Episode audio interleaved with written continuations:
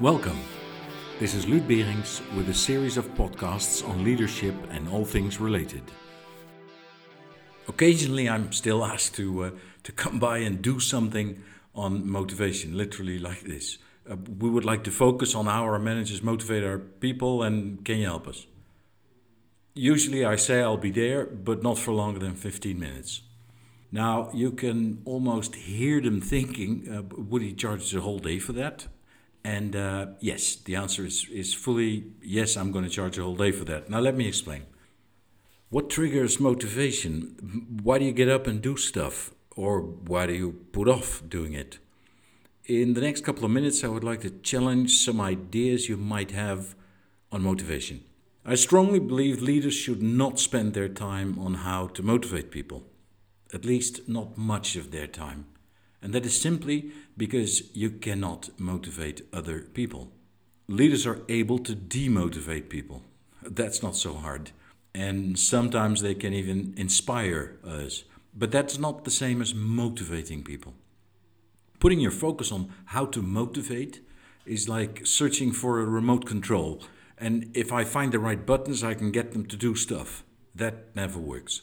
People motivate themselves. And before we move, all of us, we ask ourselves four questions. And sometimes we do that in a split second. And the answer to those questions will decide if we move yes or no. Now, let me run those questions by you. The first one is, what's in it for me? What's the value? What's the gain? Will I be happier, richer, more successful, more relaxed, or, or what? Does it improve my relationships? Does it give me more energy? Does it help me to lose those extra pounds? Will it make me feel good? If we have a clear picture of what a certain action might bring us, our motivation to get going will be higher than if we do not have that clear picture. Now, it may sound egocentric, what's in it for me? And it is. Leaders cannot answer this question, but they can ask it. They can help people to define their own answer.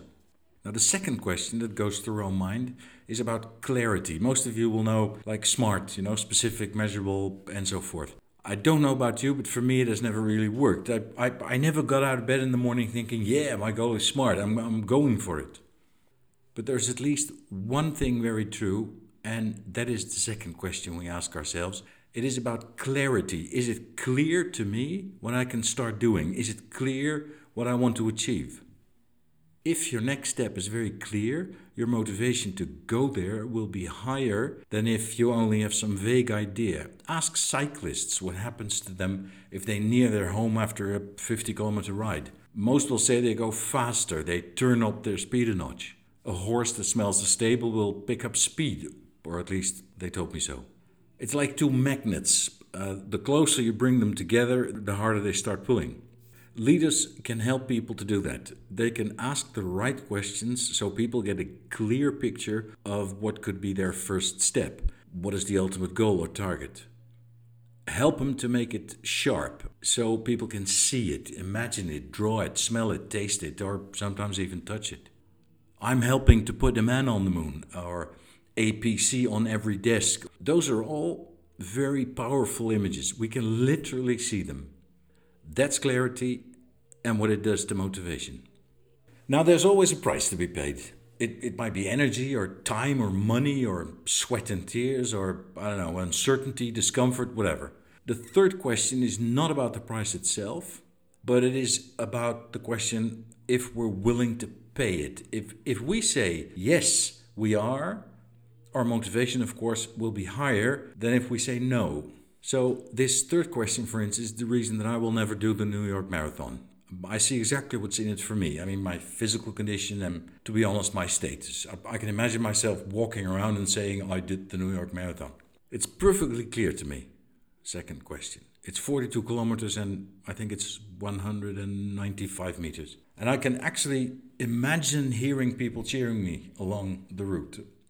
But I fall flat on this third question because I'm not willing to pay the price. I, I think the price is too high, it's too much. The profit is not important enough for me in relation to the cost. Now, leaders can help people to clearly understand the price they're asking and help people to put it in perspective with the gain, the profit, the first question, But leaders can never answer the question. People do that themselves. And now the last question. Years ago, I, I worked with a group of consultants in a, in a global company, and we discussed ideas about their future careers. And one of the participants said that somewhere in the future she wanted to have a training center for dogs. Okay. So I quickly ran through the four questions with her. M- mind you, I had not discussed them in the workshop. When I asked her what she thought so inspirational about the idea of running such a business, the first question, what's in it for you? She said, well, you know, I do like dogs. I, I have two at home and it seems like fun to make them my daily work. Good. Then I asked what the mental picture was she had of it. I wanted to find out how clear that picture was. And she said, well, a, a meadow outside the village where I live. Um, there's a wooden wall, dogs climb it, I I will have one of those thick suits so they can safely bite me, and, and oh yeah, there, there'll be a wooden shed somewhere with tables and chairs for coffee. And then I asked her if she had any idea what she have to do to pull something like that off. You know, if she had any, any clue of the price. Now, she thought for a moment and said, well, it's probably a lot of stuff. I will need money to invest, probably a loan, uh, um, uh, town council about permits and zoning plans, and oh, my own training. I will need to find some course for myself first. I don't know about you, but the group really didn't think much of her motivation at the time. That was mostly because her answers were hesitant and she didn't sound prepared, as if she, uh, as if this was the first time that she thought about these things. And then I asked her the last question, will you succeed? Do you think it's going to work? And to everybody's surprise, she banged her fist on the table and said in a clear voice, sure, I'm convinced. And that dealt with the last question. What do you think chances of success are? Could it succeed? Could you do it? Is it possible? If your answer is negative or, or hesitant, you will be right by definition. Look, if you don't think things will work out, I know one thing for certain, your motivation to try and prove yourself wrong will not be very high. We just prefer to prove ourselves right. If we say this is not going to work, more often than not, we're going to be right. Unfortunately, I cannot turn it around. If we say, it's possible, this can be done, you will succeed. Ah, that would be too much. But I do know that if you see a chance of success, if you think there's a possibility, we're just more motivated. Again, we like to prove ourselves we're right. I cannot do it. In our organization, that's impossible. No one has ever managed to. Um, the circumstances will not let me. Uh, it hasn't worked so far. They all sound to me like the best alibis for not even trying. In workshops, and this is what I want to close with, in, in workshops I try to prove this point uh, with a challenge for the audience. Now, what you need to know is that I prepared before the session by pinning a, a ten euro bill under one of the chairs. I asked the group for help in finding out what the fourth question is. Would they all please raise their right hand like me? I raised my right hand and about one hundred percent of the audience follows my lead and raises their right hand. And when I ask them why they did it, most will say they followed my lead. You did it, so I did too. Well, that means the fourth question could be, did the facilitator ask me to? Of course, that's silly. That could never be right. And to prove that, I asked the audience to stand up and lift their chairs above their heads. And while asking them, I actually just do that on stage. In general, nobody will follow my lead now. So why is that? The facilitator did ask and gave the example, still nobody followed. Why didn't you stand up and lift your chair? Answers vary from too much trouble, obviously not willing to pay the price, to uh, I saw no reason, what's in it for me, the first question. Okay, let me try to give you a reason, um, uh, uh, some sort of what's in it for me. Would you please stand up and raise your chair because there's one chair that has ten euros under it, and if it's your chair, you can have the money. Now, there might be one or two that hesitate, but before they decide, I call for a timeout. Before I continue, I say, I first want my money back.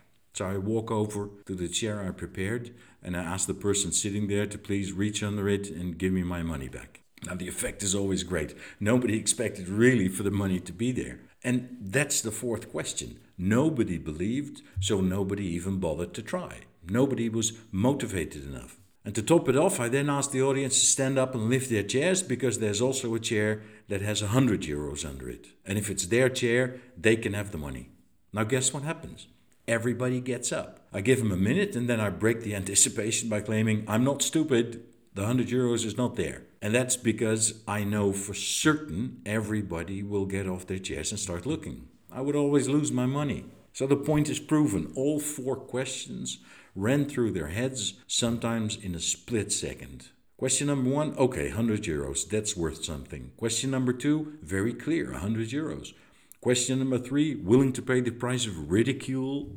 Well, yes, everybody gets up, so I don't look a fool doing it. Uh, what's the trouble of getting up anyway? So, to look under my chair. Yeah, I'm willing to pay that price.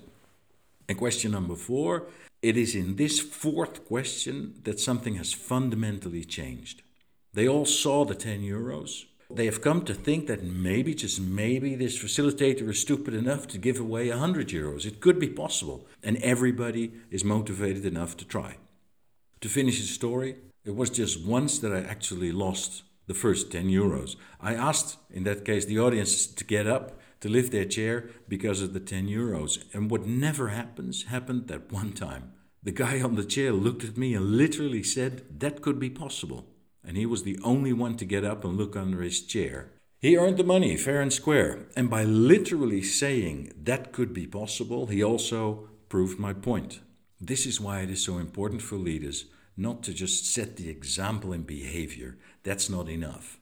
You also need to show any successful step in the right direction. Show any success, however small. It will affect people's perception. Thank you for listening to this podcast. I hope you enjoyed it.